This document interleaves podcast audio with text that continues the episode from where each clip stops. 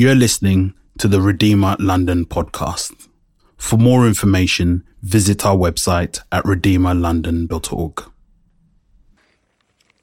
My name is Lois. I have the privilege of speaking to you this morning. So, what can we take away from this passage? There's quite a lot to digest from it. An angel has come to earth. They've told this young virgin that she's going to have a baby, but not only that, but the baby is actually going to be the Son of God, and he's here to save sinners. Then her and Joseph travel to Bethlehem and they have this baby. It's a pretty mind blowing sequence of events, but I would argue that the most striking part of this passage comes in Mary's response. So I'm going to break that down for us this morning and look a bit closely at it. I would say it is one of, if not the best declarations of faith in the Bible. An angel tells her that she's going to have a baby, but she's never slept with anyone. I um, got an E in my biology A level, but even I know that that is scientifically impossible. and so does Mary. She asks, How is this possible? I'm a virgin. And the angel explains to her that she's going to conceive by the Holy Spirit and the power of the Most High is going to come upon her. However, I think that raises a few more questions than it actually answers. But Mary so trusts God that she asks no more questions. She doesn't need to know the details of how it's going to happen. She only needs to have confidence that God has declared that it will. She knows that His word never fails, that He is good and nothing is impossible with Him. It is a response of faith. She trusts what God says, and that is enough. It can be such a challenge for us. I know I like to know the details of everything. And actually, when God speaks, is my first response, I trust you, or I just want to know a little bit more. Mary knows that God is a loving, faithful God. She knows He'll support her and He'll be with her. And that is the same God that we serve. We can trust Him with our lives and with our future without needing to know exactly what is going to happen. The Bible is full of examples of faithful followers. Another one that stands out is Abraham. He was an old man that God asked to leave his home, move somewhere else, and he told him he's going to be the father of many nations. You can read about it more in um, Genesis 12. But for Abraham, a sonless man at 75, for him to move to another country, it must have seemed crazy. But with faith, Abraham obeyed, and we see that God's promises were made true. Both for Mary and Abraham, they had faith in God because they knew his promises were true. They teach us the best way to respond to God's call for our life with faith. So she's responded with faith, but her response is also one of humility. In verse 38, she says, I am your humble servant. I am in awe of her response here. Here she is being given this massive task this Messiah that has been prophesied about for generation to generation, the one that's come to seek and save the lost, the Son of God, and God has chosen her. And yet her humble response is, I am the Lord's servant. She immediately puts herself at the feet of God. What an example of humility. David Wilkerson, who was an American pastor working in the tough areas of New York, said, A humble person is not one who thinks little of himself, hangs his head, and says, I am nothing. Rather, he is one who depends wholly on the Lord for everything in every circumstance. That is what Mary is doing. She is choosing to respond wholeheartedly and depend on God for everything rather than her own strength. She takes the spotlight off of her and puts it straight onto God because actually, people that radiate God's light from within, they don't need the spotlight.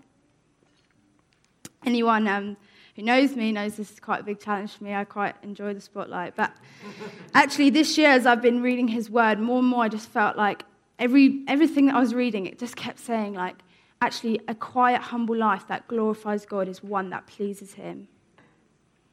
It raises the question that when we serve, do we do it to glorify ourselves or to glorify God? Because actually, the reason we serve is not so that people look at us and think that we're great, but that they look at us and see that He is great. Our focus should be on God and recognizing His greatness and who He is. So she's responded faithfully, she's responded humbly, and we see in the second part of that verse that she responds willingly. She says, May it be to me as you have said.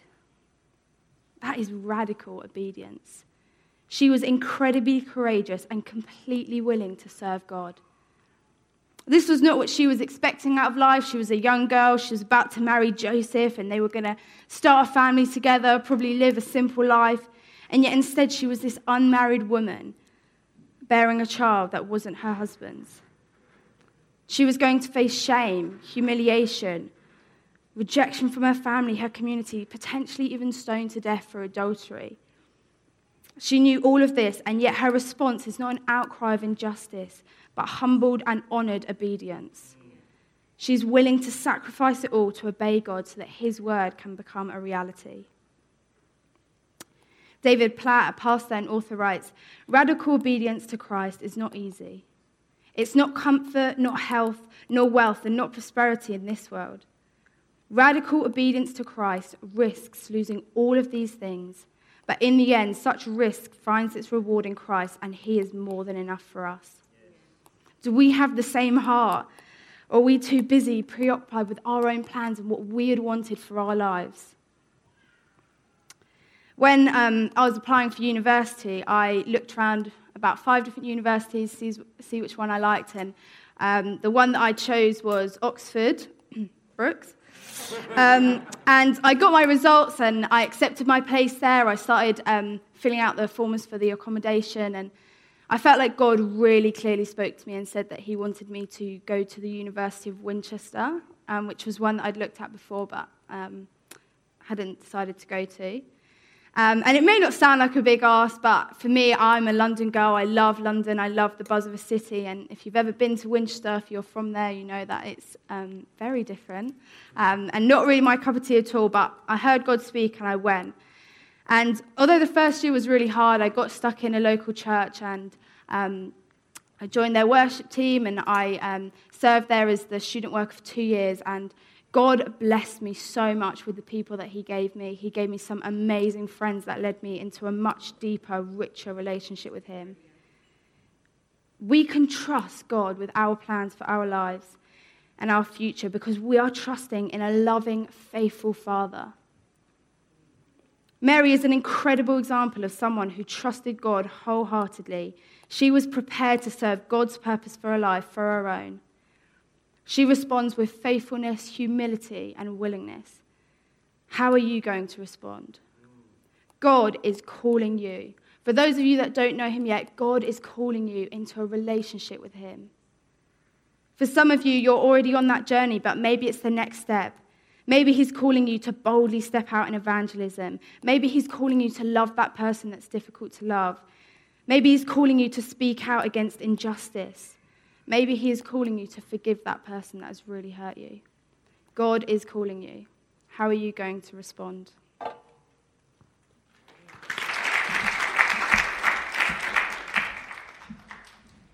Good morning, everyone.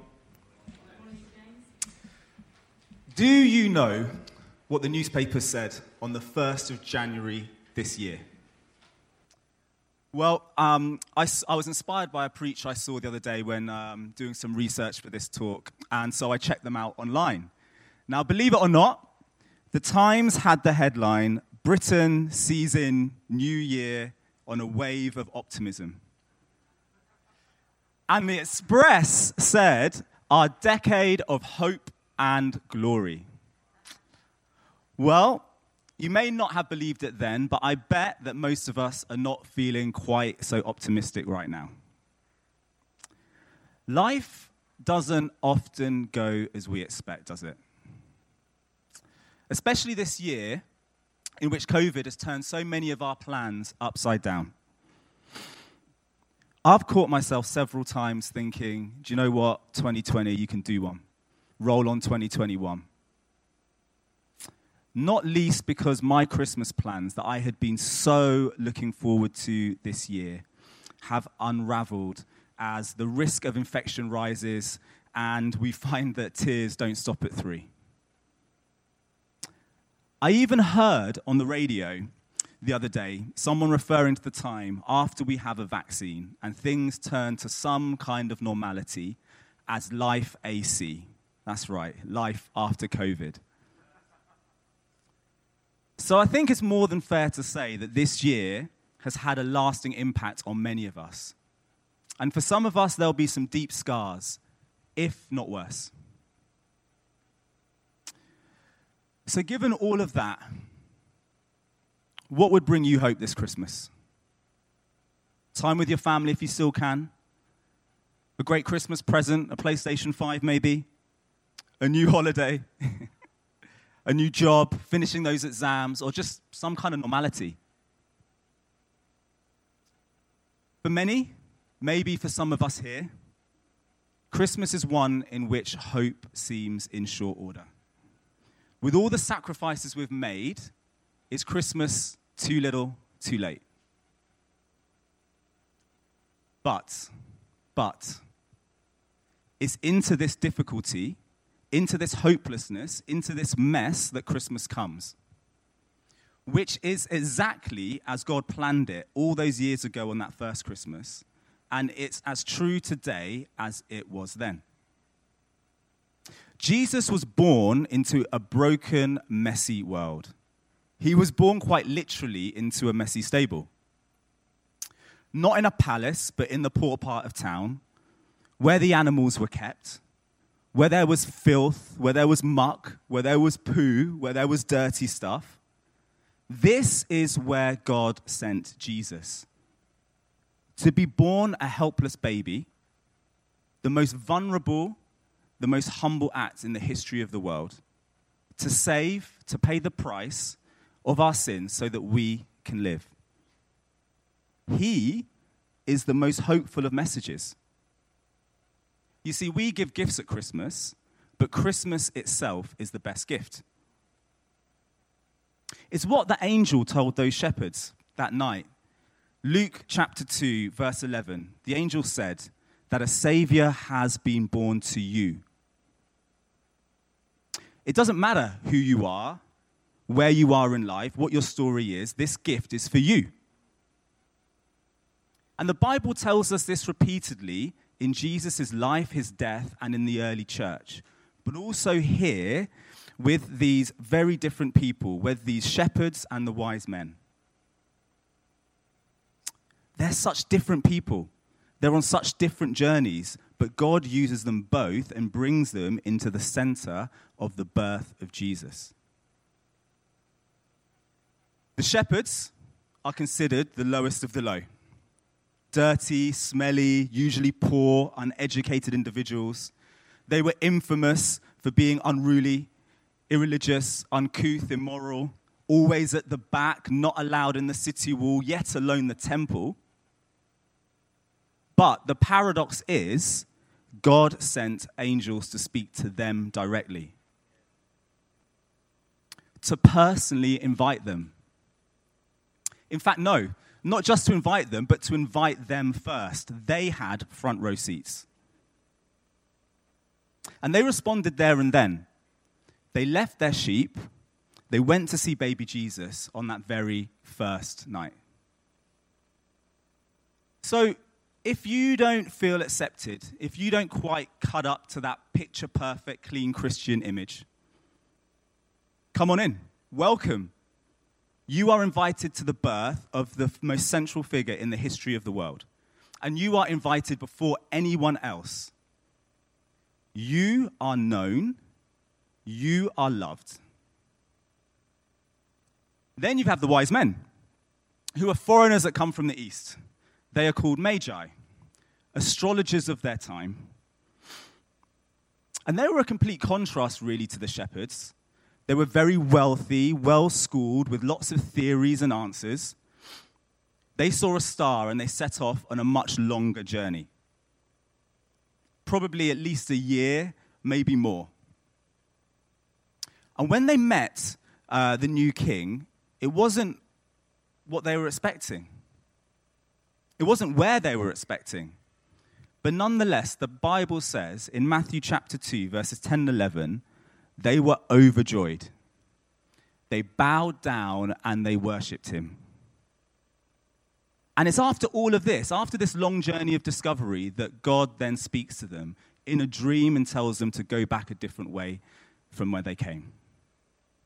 You see, God uses both the shepherds and the wise men. He speaks to them and he makes them central to his plan. So, my message is whether you're a VIP or a regular citizen, Whether you're poor or rich, academic or manual worker, whether you're on a long journey and have lots of theories and many answers already, or whether you have just begun, whether God has spoken to you or whether you are searching for his voice, you are invited into the heart of this story, into the heart of Christmas. So this year, when lots of our comforts and securities have been stripped away, where we may be struggling with stuff that we haven't struggled with before, maybe lockdown has exposed some previously hidden truths, they have for me. Where will we look? Where will you look for, uh, for hope? It may not feel all that Christmassy right now, but Christmas does remind us of our real hope and joy the gift of Jesus. Invite him into your life. He sees our mess, he sees into the darkest corners of our heart, and he comes to us. He enters our broken world, he takes our sin and offers us forgiveness. He gives us redemption. He is our hope. His, it's His love, unachievable, unearnable love that's freely given, the first ever and best Christmas present. That's not about who you are or what you are, if you've been naughty or nice. You are personally invited into His Christmas party, and no lockdown can prevent that. If this resonates with you, Maybe you've not invited Jesus into your life before and would like to know more about what we're talking about here today. We would love to hear from you. We would love to pray with you.